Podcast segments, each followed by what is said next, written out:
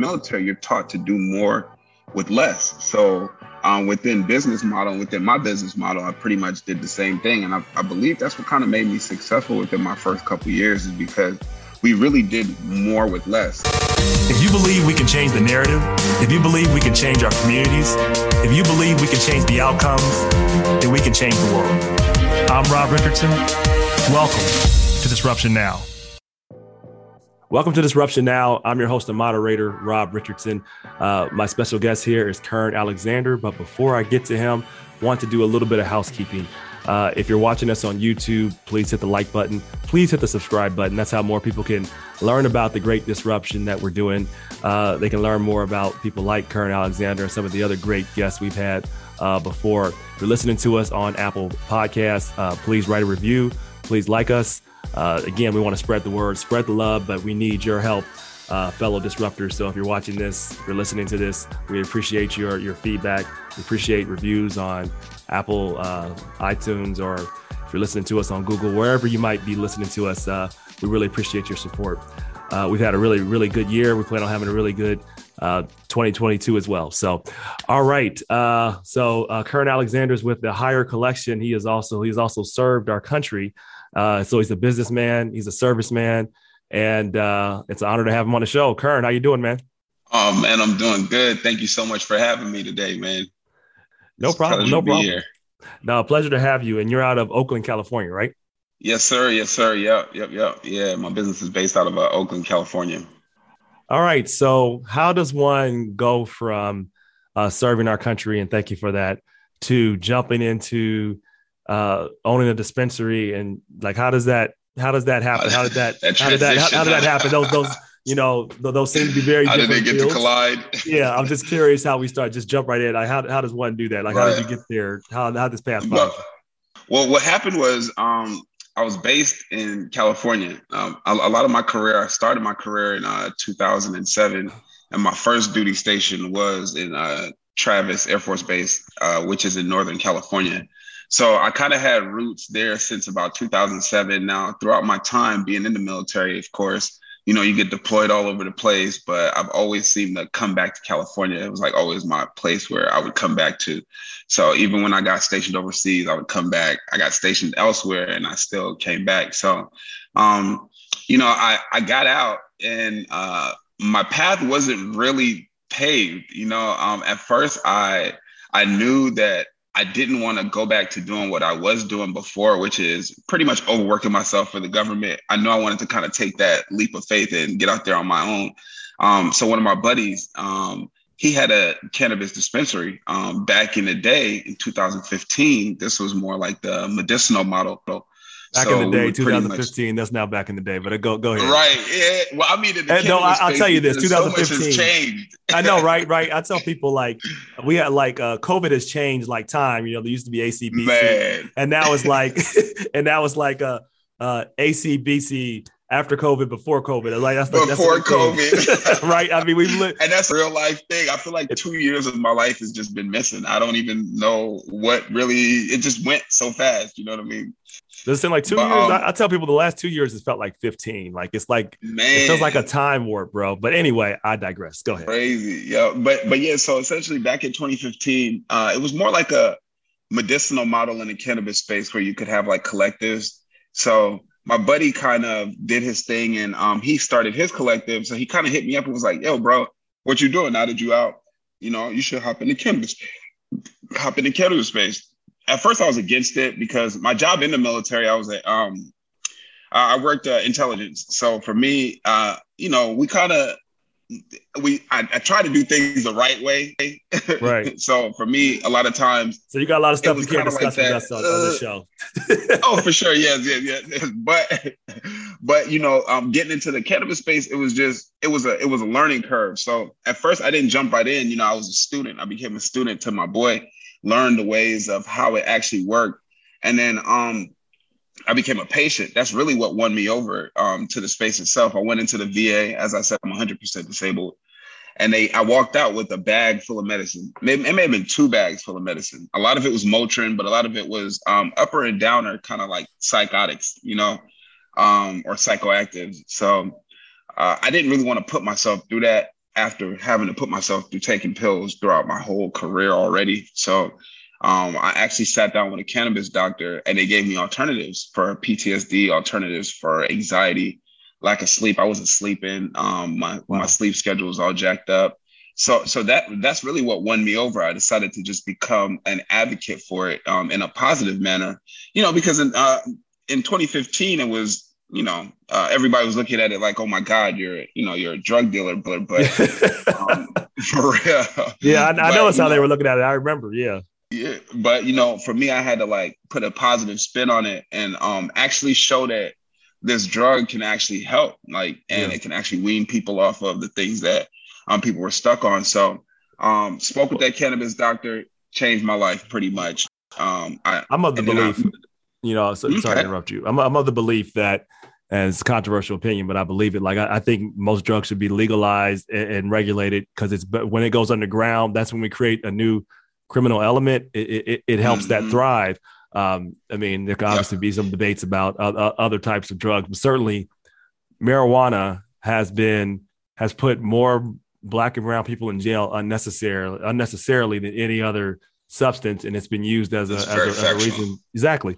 And so i what what i like about you being involved is at least now some of us are participating in the opportunity to make a return because unfortunately you are the exception to the rule. Um, most of the time we're not we're not involved in the process. We don't have an opportunity to be involved in the process unless we're in jail which some of us are still in jail for crimes related to marijuana while mostly everyone else is benefiting from it. So I, I do applaud you for doing that. And then, and then, you know, what we do too is we try to help with education. Um, you know, because what I learned being within the spaces, you don't know what you don't know. You know, like you don't know those opportunities when those licenses open up. You don't know when um, those cities become legal or like how much the actual cost is. If people knew the actual cost of things, sometimes they probably wouldn't they probably wouldn't um, run away from it. You know, cost. Um, in the beginning, it, it, it cost me about twenty five hundred, but now, you know, the cost has like almost tripled, quadrupled in certain places to get within the space. So, yep. Um, we we try to push the education of getting in the medical space while we have the opportunity. The, the medical space was the, the lowest. Exactly, because the medical space for me was the lowest point of entry and the easiest point of entry to get in. When it yeah. became recreational, it was overpriced, and then uh, the barrier of entry became super high. Yeah, no doubt. I, will tell you, it's really when we talk about educating our community uh, and entering at the point of where the opportunity is, like you said, is really really important for lots of things because that's where the that's where wealth opportunities are created. And uh, if we're ever going to really address the the racial wealth gap, we have to move mm-hmm. on these opportunities as they present themselves. So that that's an example that you mentioned. Uh, I'm big in the space of Web three. I don't know if you know much about Web three, but yep, yep, yep. NFTs. Yeah, I've, yeah. Been, I've so, been checking on it. Yeah, yeah. So we have the first black owned NFT marketplace on the globe. Uh, it's built nice. on Flow blockchain. It's called Disrupt Art. But I say all that to say, like, I'm working to onboard people uh, because I don't want them to be excluded from this opportunity right now. It's a great time to get in, and, and uh, just the opportunity is just ample, right? Um, mm but it won't necessarily be that way in three to five years. Uh, you know, had you been a, no, the you, of entry gonna be right, right, like this show, and, I, and then even that, and then even, even not the barrier entry, the misconceptions to entry will be so rampant. Um, well, that's it. That, that's a really good point. Frames. The, mm-hmm. the misconception to entry, and I want to get back to your point, and I'll do very quickly here, but you know, the problem that people are are, are stopping people a lot is two things. It's this blocking their mind. It's either mm-hmm. it's a I'm not a technical person, so I can't do that, which is not, you don't have to be a technical person. I mean, you know how email works. You're not a technical person. All you need to understand is how the things basic work. One or right. two, everybody's saying it's a fraud. Well, I said, all right, listen, uh, it's not a fraud, but it's, it's 17 billion dollars been created this year. So you, the best performing asset right now across the entire country. So Right. If it's a fraud, you at least need to see what's going on where people are going. Yeah, why? right, why, right like why? it, it, it is not a fraud, no. but like getting people, I think that's also a trap we have in our mind. Fear. You know, we we do fear. we, we it's mentally fear. block ourselves from opportunities before we even try them. You know, like a lot of times, I like I used to be on in these clubhouse rooms, and I would hear people like just discouraging people so much on entry into the cannabis space, and I'm like, yep people are like, "Oh, you won't ever be able to get into the New York space. It's going to be too expensive." It's going, there's not even any rules. There's no rules to the space yet. What do you mean it's going to be too expensive? You know what I mean? Like there are no legislation saying what that price tag is, but it's all a mental cycle. out. It's all a mental know? cycle. Mm-hmm. Yeah, I, I, think it's a lot of trauma passed down too. So from oh, for sure, uh, yeah, yeah, like so, like uh, this fear has been ingrained. Uh, someone told me, oh, cause you got to think even with my my parents, you know, like uh, and like even though I'm successful within my field, they're still like, like you sure you want to deal with that? You know what I mean? Like it's like a mental block, and I'm like, if they come for me, then they got to come for everybody that's doing yeah. the same thing. That's a lot of people. I heard Gary Vee say this, like he said, our parents have been great and, and they, they teach you a lot of great things. And I'll, I'll, I'll, take your values, but I'll apply my work approach and ethic. Like, mm-hmm. because we need to evolve, right? Like we gotta, we take a lot of the values about being a good person, about working hard. Yes, but we also can't take their mindset with us. We will take our mindset. Facts. We'll take that. We'll, we'll, have our, we'll have our value. We'll take their values and apply our mm-hmm. mindset. Um, and work their mindset, yep. right, right, because their mindset is based upon a world that they know that it probably was an accurate mindset to have when they were growing up. It made sense, right? Just the government. I said the same thing about the government. I don't understand why our government is ran by 80 year olds. They don't even understand the technology era. like, what? well, it's because we allow it. The, the, the quick answer to that is that uh, when people become more involved, uh, we'll see a change. But uh, the answer to that is that 80 year olds and 60 year olds vote and participate all the time. All and the time, we participate right. sometimes, and sometimes we get in power, sometimes we don't. I mean, that's the answer to that, right? right? I mean, it's like, so we have to, but you know, back to the point of that mindset, I do think that's very, very important for us to challenge the mindsets of some things that were passed. Again, values have been great in terms of working hard, taking care of your family, um, right. But the mindset, uh, I'll give one example that I've said before. One of the mindsets that Black community has passed down again and again and again is to work twice as hard. You've heard it to get what?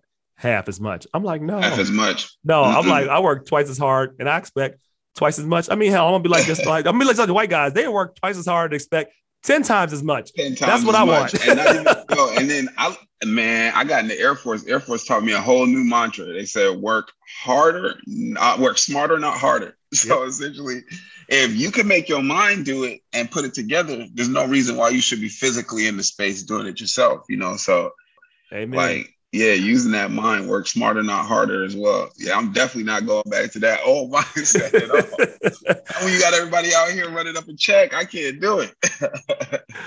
so, um, tell me about uh, transitioning from serving in the military to being an entrepreneur.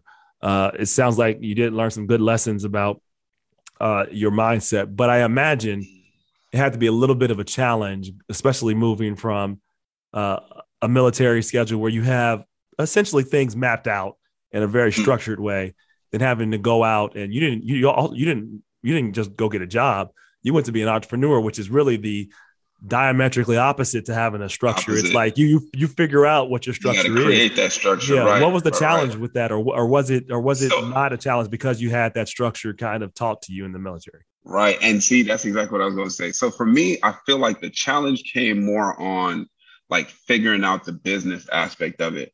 I think the discipline and putting in the hours, I already kind of learned that from the military. In the military, you're taught to do more with less. So um, within business model, within my business model, I pretty much did the same thing. And I, I believe that's what kind of made me successful within my first couple years is because we really did more with less. Like I would be the dispatcher, the packer, the driver that dropped it off. I'm everything in the beginning, at least for the first year or year and a half. It was on me, you know?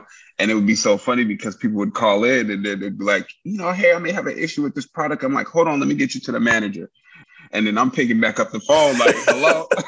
did, you, did, did, you change your voice? Like, hold on. Oh, of, course, of course, of course, of course, I had to switch it up every now and then and, and, and change the voice or pass the phone to my shorty, have my shorty talk but you know, like in the beginning, you got to do those different things because, like for me, I didn't know how to create a payroll. I didn't know how to create budgets and things like that yet. Um, so I had to really learn each aspect of the industry that I was in, um, just so that when it was time for me to put people in place, couldn't nobody tell me nothing crazy, you know. So right. that transitional part was that was the I don't want to say it was the um yeah that and and you know I said it on on IG the other day. I said you know sometimes as entrepreneurs we make it look too easy. I wish I could have like taken y'all through that piece too. You know what I mean? like, shit so ain't easy. Like, it's, it's ten times harder than I'm what it looks on. Yeah, people yeah, out here, people, most people are perfect about the entrepreneurial lifestyle uh, mm-hmm. and lying about it. Yeah, it is not. It is not difficult, and and I don't say that to turn people away no. from it because I feel like it's a very freeing, freeing thing. But you got to know how to control and understand those freedoms, and know that yes, you may have freedoms, but you still need some sort of structure. You still got to wake up every day. You still got to answer the phone calls. You still got to do things to actually make that entrepreneurial lifestyle work. You have to be and, the hunter. I mean, I think that's the mm. difference mm-hmm. between being because you still often have to work when you have a job and you get up a certain time, but like yeah. nobody it's not no one else is going to figure out how nobody's giving you in. that opportunity. Yeah, no. you know what I mean. And you got to go out there and call, call, yeah. Call, mm-hmm. call. Pick up them phone, and don't make it to where you have a staff and people who depend on you and people you have to take yeah. care of. Then the stress is even more because now you're the last person to eat as the entrepreneur. Yep. I think I think people forget that piece. Like I don't get my checks until everybody on my team eats you know, until everybody on my team eats because I know and I understand that that's my workforce. Like that, that's the people who who keep me in, in place and keep me sane and make sure the operations move the way it needs to. So you always want to make sure your team eat first. And then, you know, you eat on the back end. Sometimes that that plate ain't that big. Yep. Sometimes it's huge, you know. Exactly. But you gotta you gotta roll with the punches as they come. Yeah. Uh, what's a story or, or a moment that you can disclose? Because I know you were also intelligence um, mm-hmm. in the military that really stuck out with you? Like that was a maybe a transformational moment that applied that you've applied that through life or you've applied that through your business, if you can think of one. Oh yeah, no, you know, um, there's a time that stands out to me. I went to a commander's call one time, and um, my commander brought a little rubber ducky out. he brought a little rubber ducky out, and he put it on the podium. And um, his speech was, he said, you know, um, some people may look at this and try to call it um, a woodpecker, or a, a bird or a, you know, I call it a duck. It's a rubber ducky, you know. So uh, his mantra was, "You call it what it is. You call a duck a duck. You call a spade a spade." Um, and I feel like that's helped me out throughout my business and personal life because you cut a lot of the minutia out. You know, a lot of times things can be handled when you go direct, when you have those direct conversations. Um, and in business, sometimes those are those conversations that are the hardest that people don't like to have. But you call a duck a duck. You know, as the boss, sometimes you, you, even if it's family, like I've had family work for me. My sisters probably hate me right now. Nah, they love me, but but in the beginning, like one of like my very close sister was working with me. She was like my, you know, my yeah. Right I don't do family in business too much. My yeah. mother works in there, but my mother works with me only because she's like my accountant, but like she's helped me. But like, right. it, my but, but that's only because she's my accountant for support. Really, she she's just doing uh, it to help. But like uh beyond that, I don't. It's yeah. tough, tough, you know, and and you got to do that as the boss. You got to call a duck a duck. If it doesn't work, um, you can't you can't keep. So you had to fire family. And proud of it. Oh, for sure, for sure, yes, for sure. I've had to move off from family. I know. Yeah, like I love you, but she like, gonna see just, this interview and be like, "Oh my god." I love you, but we can't. But, yeah. but but like you, that's how businesses end up failing, though, mm-hmm. right? If you you can't like you can support your family. You, like this is the reason mm-hmm. why I mm-hmm. can support you but like what you can't do is have someone. Nobody's above the, the business. No, know? yeah, nobody's above the business, and that's a mantra that we have on our walls. Like nobody's, not even me. You know, yep. even the person who created it. Like if I'm in the way, I'm gonna. I'm, somebody's gonna tell me I need to step out the way to make sure that the process moves to that next level. Um, and and that's what I built my team on. That's what I built the company on. Is we call a duck a duck, and that nobody's bigger than the business. You know, because this is how we plan on feeding generations and generations and creating it. that generational wealth. So we want to make sure that we keep that intact. So you you I'm not the CEO, you know, um Miss Ayana Young, she's our CEO. So she does a lot of the regulating. She's the one that puts on that chop hat when it needs to, you know. Yeah. Um, but we've built this team out um to be this, you know, for me, like I said, I started off as uh, just in my garage, literally being the one packing the product, putting the product, talking to the customer, doing everything. And then we kind of expanded it to um, now we have it to where um, it's like women. It's like a woman-led um, business, which I I'm all for. You know, I yeah. have five sisters. Um, and then Miss wow, Young, wow. Like I said, she, that's why you raised. I, I, two older sisters.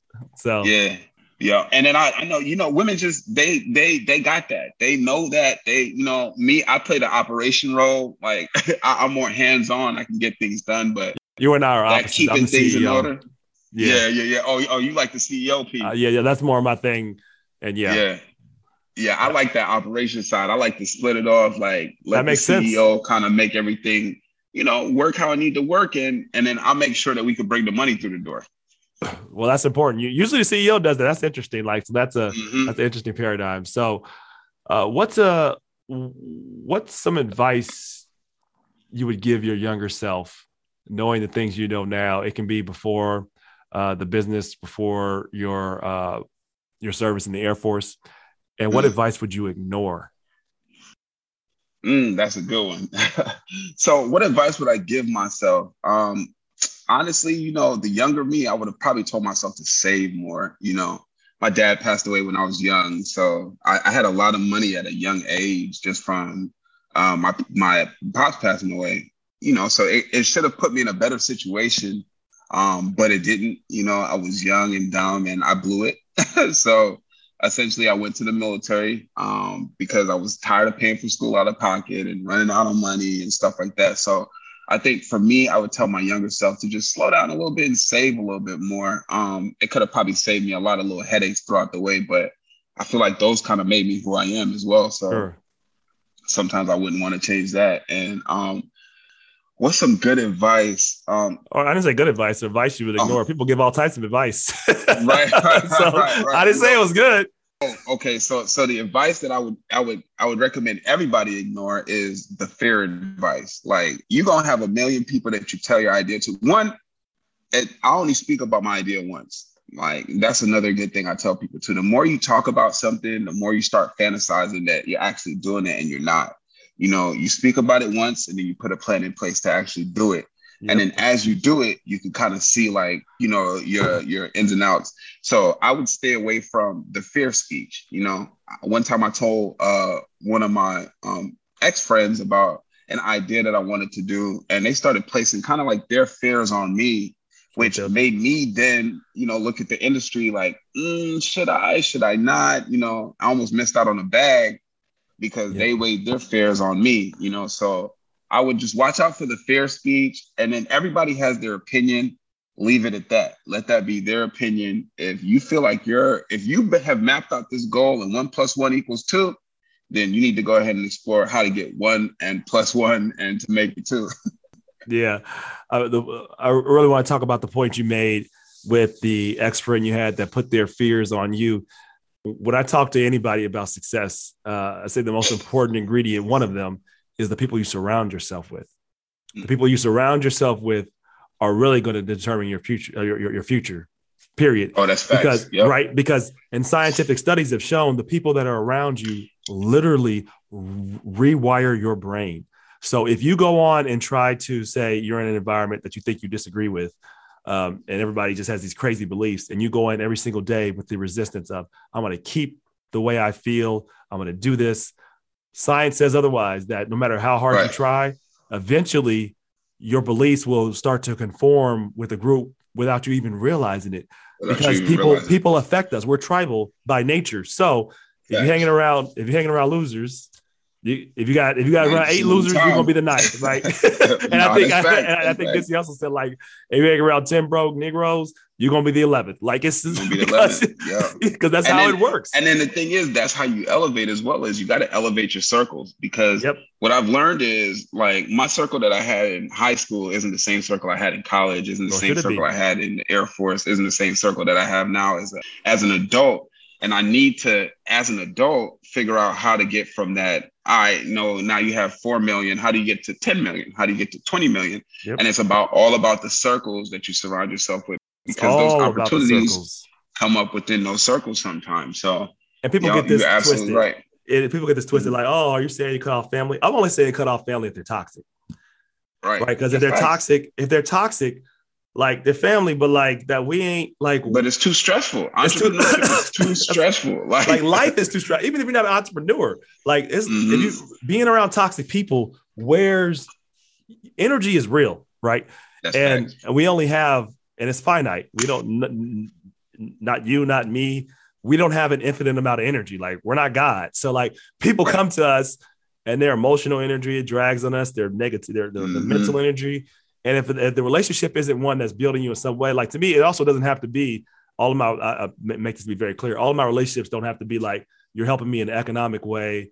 There are right. other ways no, people no, can no. help and yeah. support, right? You can help sure, emotionally sure. support, like all those things. Mm-hmm. But if it's not about uplifting and, and moving in some positive direction, if if it's not if that's not the dynamic of the relationship, why do I have the relationship? Right. no, no, no. And that's absolutely fact because you got to evaluate that, especially for me. Like, I, am an empath. So I like to help people. I like to like put people in position, try to put people in, in place to win. And a lot of times those energies aren't always the best. Um, no. And me as an empath, I need people who can actually feed that piece of me mentally, you know, like mentally stimulate me, that that's what kind of gets you to that next level because our minds are always thinking always working always trying to figure out what that next move is to make sure that you know we get to that next level. So you always want somebody feeding that machine with positivity good energy because you do give out a lot. And you're absolutely right. It's not a situation where you have infinite energy. No. So kern what does what does the next level look like for higher collection? Like what what does the journey look like? Uh, there, there's yeah. no ultimate success path in terms of like right. Here and this is success, but five to ten years from now, what would what would you feel is is is success for you in that moment in terms of your journey? So for me, I feel like within five um, to ten years, I would love to have like a, a space. I would love to have a school, um, a transitional school space that teaches um, shows people how to do things that you know we weren't traditionally taught. Like for me, I I also own cattle. I have, I have a whole farming wow. side to me that um, I farming. wouldn't have known. Yeah, I wouldn't have known unless you got a farm a in California. Farmer. You got. Oh yeah, yeah, yeah. Twenty acres, twenty acres with Damn. cattle as well. Yeah, yeah, yeah, yeah. okay. Yeah, yeah. So, so you know, for me, I wouldn't have known anything about that until you know. Shout out to Mr. Cleveland, my my black rancher mentor he put me on in 2016. He was like, you know what? I need you to go get a brand, go get your cattle brand. So, right. you know, we have our own brand that goes on our cattle. Um, he said, for tax purposes, I need you to get in the, uh, into the into the agriculture industry because what the government will do is pay you to feed people, and he has not he has not shown me anything wrong since. So, what I want to do is I want to create an atmosphere that can give this knowledge to other people because if you're not in the room you don't understand that. The government will give you a loan of up to 300,000 for equipment. You pay over 40 to 60 years. Oh you know, wow. they'll give you yeah they'll give you uh, uh, up to 2 million dollars to purchase farmland uh, as long as you put it into production within a certain amount of time. Like agriculture is kind of like the backbone to the United States. So a lot of times I want to teach people just the, the, knowledge that I've known and then put people within the space that can teach people more knowledge, you know, because that's really what it's about. Uh, you don't know what you do not know. So I'm hoping within the next five or 10 years, I have a space where we can actually teach people um, what it is they need to know, you know, probably help out some of our homeless veterans, bring them within the space, get them into a transitional program that can kind of ease some of our infrastructure issues I don't know if you've seen lately at the ports, you know, people are backed up almost three, four, five days waiting for trucks to get loaded up wow. and stuff like that. You know, uh, I feel like the veteran population was used to fight war overseas. Now we have a huge war kind of going on here in the United States where you have you have ships actually circling in in the sea, like in the Pacific Ocean, just because they don't have any place to come um, and offload on the West Coast. So uh, things like that. Wow. Yeah, and it's all about and it's all about workforce. You know, the workforce is becoming the issue. So we want to champion that. We want to get it, we want to get ahead of it because we see it being an issue. You see everybody's talking about going autonomous now, like you know, starting to put robots in place and self-driving yep. vehicles and you know, trying to get rid of the workforce, but we know what America was built on. You know yeah. what I mean? So no, no, I, I, agree with you. And I'm um part of why I'm in Web three is to empower people. We have similar, mm-hmm. our hows are different, but our our whys pretty much the same. It's about empowering people. Um, mm-hmm. and, and oh, I just got through with a really good book, and, and if you got, um, it's called Homo Deus. I don't like everything he says at the beginning mm-hmm. uh, about everything, but he's very good in terms of talking about like it's it's, a, it's called a brief history of the future about where we could mm-hmm. go, and it's about it, it, it is about uh, AI and about the fact that you know there's the new religion around uh, data science that that religion is everything and not not a religion that data is everything and that it data, everything. Right right. It is in a way but they do it as such a as such as is a religion right? That is mm. data the most important uh, and then is data more important? Is that the most important thing for us for as humans? The second question is uh, is it more important to have intelligence or to be conscious uh, and that's mm-hmm. important because what the scientific community now is decoupling those two to say, oh, they are. Con- They're making it. You don't need separate. consciousness. You don't. You don't need consciousness. we just need intelligence, and we can use machines for that. And the third is what happens when um, these systems, these uh, artificial intelligence systems and organizations know more about ourselves than we do. What we happens do. to humanity at that point, right? And how much control right. do we give them? Anyway, I get into that to say that you know, we have to be involved and aware of what's going on because uh, innovation is not slowing down. I, I, do think a lot of jobs will be. I'm not championing this, but I'm just human right. nature will be automated. Perhaps a bunch of new industries will be created on top of that, but maybe not. We've also never seen such rapid change so fast, and we've never seen traditionally the jobs that have been uh, replaced have been manual labor to have us replace uh, uh to use our brains more. But what happens when artificial intelligence can think think for us, then what happens? Right. so like what? it's like no, and that's facts. Yeah, that's a, I have yeah, no because, idea. because you got to even think like in the metaverse too. Like you know, I, have just started getting more and more into the metaverse, and I'm like, this is crazy. You could literally. I, I, had a meeting in the metaverse the other day. We went into a meeting room. Tell me about where was Oculus. that? In Oculus. Okay, yeah, so, yeah. Yeah, yeah, yeah, yeah. So Oculus. So you know, with the Oculus, you can pretty much set up meeting rooms. Folks can come in and you can actually have a meeting with people from whether it's other states, other countries, and you could actually like walk up to a board, draw on the board if you wanted to. I could go sit at the computer and check my email. It, it's pretty interesting. Like Oh wow! yeah, it, it's I, definitely. I, I, have an Oculus yeah. here, but I've never used it, so I, I, might have to. Oh, you have to. You got.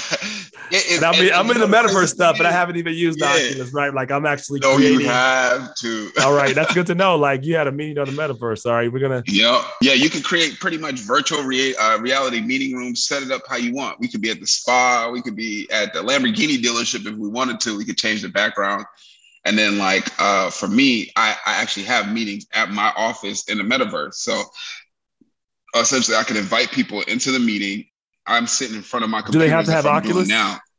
Oh yes, sir. Yep, yep, yep. Have, have Oculus, Oculus. Yeah. Yep. yep. And then so. I can like check my email right in the metaverse. It's pretty crazy. That is pretty crazy. So all right. So I want to get to some uh some lightning round questions as we get ready to uh, wrap up. Oh, so let's uh all right.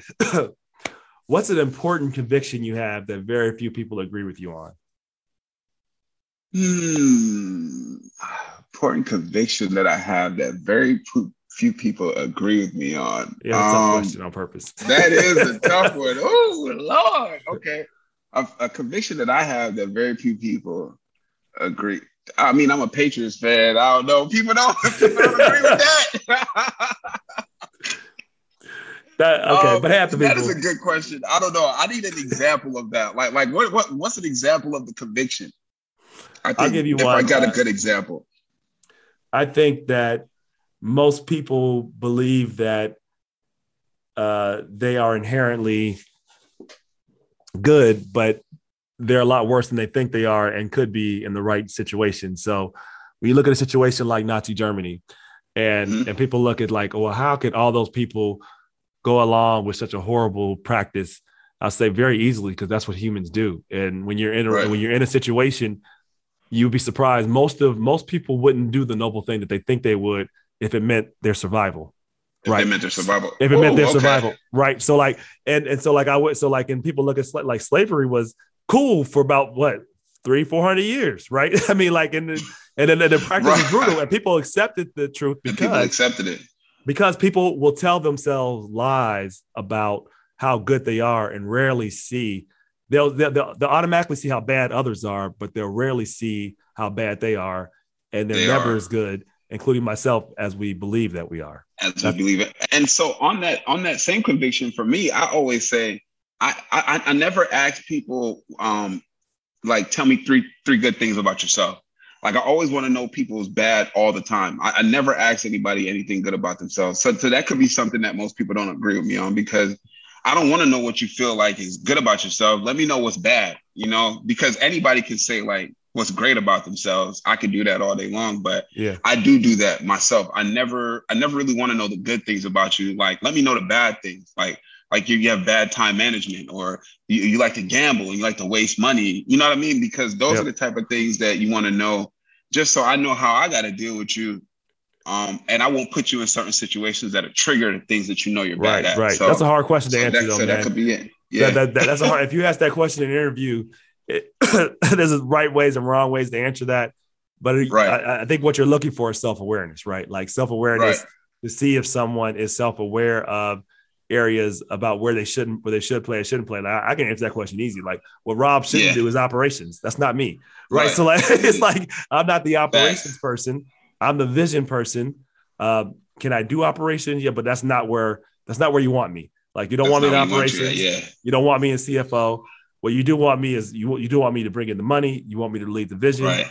You want me to set up the basic structure for how things are going to work to create an environment right. that will create innovation but you do not want me to be the CLO. Like that's that's never. Oh, like, right. Somebody right. say CLO, I'll be like, nope, I'm not your person. Nope. CFO, nope, I'm not your person. If it's a marketing job, I can do that. If it's a, if it's right, a leadership right, job, uh, rallying people, rallying a vision, bringing an organization, I can do that.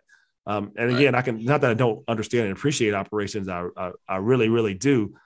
Mm-hmm. And because I'm a I'm working with a startup company, I've had to really dive into it.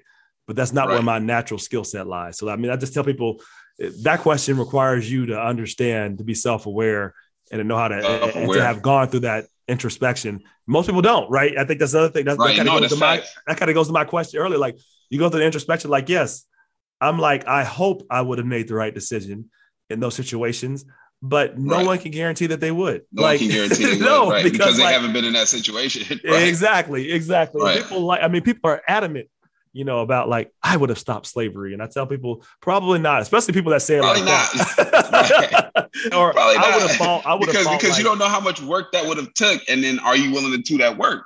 You know, like, do you do the work now for social justice or risk anything? Like, right, I, uh, like right. if you're not doing, if you're not taking a lot of risk on social justice right now, I can guarantee you, you, would you not have taken the position against slavery. the whips, nah, yeah, because it would have been, it would have meant that you would have had to risk your privilege and wealth, and people mm-hmm. don't normally do that. Want to do that. Fact. Which is human nature again. So anyway, all right. So um other questions. So you have a mm-hmm. committee of three. These can be uh living, dead to advise you on business, life. Who are these people and why? Ooh, I think I would go with Kobe Bryant first. Okay. One, he's he's my favorite basketball player, but two, his work his work ethic was really what what what drove me to um be so in tune with him. Um, so one would definitely be Kobe. Work ethic. Yeah, insane work ethic. So I would just want to be able to pick his brain and understand that discipline aspect of it, um, and how he kept that up for so long. So, um, how many people you said? Three. Three. That's that's one. Yeah, yeah. So that's one. Number two. Um, I think I would love to sit with Tupac. You know, oh, um, Pac. Yeah, yeah, yeah, Pac. Because I, I felt like he was a visionary, um, way past his time. Like, I, you from California, yeah, that, yeah, you're a Pac person. Yeah, that makes and, sense. And, and, and and that's the thing. I'm from New York. That's the wait. Oh, you're from New York. From oh, wait, wait. Oh, yeah, wow. You you yeah, traded to your cause, man. Cali, I live in Cali, but I was raised in New York. Tupac over Biggie. Okay, okay, go ahead. Go ahead. yeah, and and you know the thing with, with with Pac is I felt like Pac just was more of a visionary. Big, I, of course, being from Brooklyn. I love Biggie, but Biggie showed me everything that I wasn't when I was a kid. I wasn't on the corner. I wasn't, I didn't do none of that stuff. You know what I mean? I think for Pac, it was more of the vision and what we could be as a people and as a community if we just got our shit together. You yeah. know, like like I such, felt like such that, that's we lost him. Him and Nipsey Man. were just such a we lost these brothers before they got a chance to really make an impact because I think they would have made a I mean, obviously Nipsey already did and uh, mm-hmm. Tupac's legacy is still with us, but I think he could have done so much more had he lived longer. Oh, for sure. Oh, for sure. And then third would be um Ye. Honestly, I would love to okay. sit down with with Kanye. What would you um, ask Kanye? A, what would you ask Kanye? Kanye's well, you know, he's on the podcast. Hey, Ye, we talking to you. Curran got a question. Yeah. Let's go. Uh, well, you know, I would love to hear. Um, I would love to hear why uh, around some of his moves. You know, even with support of Donald Trump. You know, I'm not necessarily. Uh, I wasn't necessarily against that. I just wanted to know the outside the box thinking for that because you know a lot of people will, will, will hate me for it, but you know I identify with Republicans, Democrats, and independents. I'm not a, a, a wholehearted Democrat. I'm not a wholehearted Republican. I feel like there are certain aspects of every party yeah. that could benefit um, us as a culture if we embraced it more. But um, Kanye was really starting something, and folks really shut it down because nobody wants to think outside of that box. Nobody wants. Everybody wants to be a Democrat. But what is a Democrat? Like, what exactly does that entail? Does it save your taxes? No. Does it help you get to that next level as an entrepreneur? No you know like what does it do what does it do for you does it help you with social justice or is it just a title that we're running under because everybody else run under it human nature like you said you know yep. so for me i would just want to know like that outside the box thinking that made him take that you know leap of courage in everything that he does you know he went and got on the board of gap like Gap. Gap used to sell their clothes for like nine dollars to nineteen ninety nine. I went and yeah. Gap the other day. There was a sweater for hundred and forty dollars. I was like, what? You know, but those outside of the box visionaries are definitely people I would love to tap into because I feel like that's where you um, gain the empowerment is when you start thinking outside of that uh, box that people try to place you in. Yeah. No, I, I, I agree with that. I mean, I, I really think black folks have to be very strategic about how they approach everything, right? And it's about you have to. You have to be like because every other race is every other race is strategic about how they approach everything, even something as simple as picking their judicial individuals within their own neighborhood courts. Like, you know, yeah. like best believe somebody's golfing with that judge on Sunday. like, you know what I mean? No, on the golf course I, I, with I completely agree. with them. I mean, it's it's it's all a game. I mean, I had a mm-hmm belief I think I think Donald Trump was super crazy. So, but but mm. I uh, but so I, I, think he's an outlier to all this. Uh, he was. I mean, like I just yeah, I think he was dangerous. Yeah, no, I feel like he was a disruptor. I feel like he went in there. It was definitely a disruptor. It's about sure. how one yeah. does it, right? Like I think he was disrupting mm-hmm. for chaos and attention. But like oh, I disrupt, sure. yeah, I disrupt for empowerment. Uh, so disruption is fine, but I also think to your point, it really helped expose some things in the system. So what I you know, at, at the That's end of the day, broken. like we got we got to hold people accountable too. So like, uh, we got to hold Democrats accountable, which we we vote overwhelmingly for.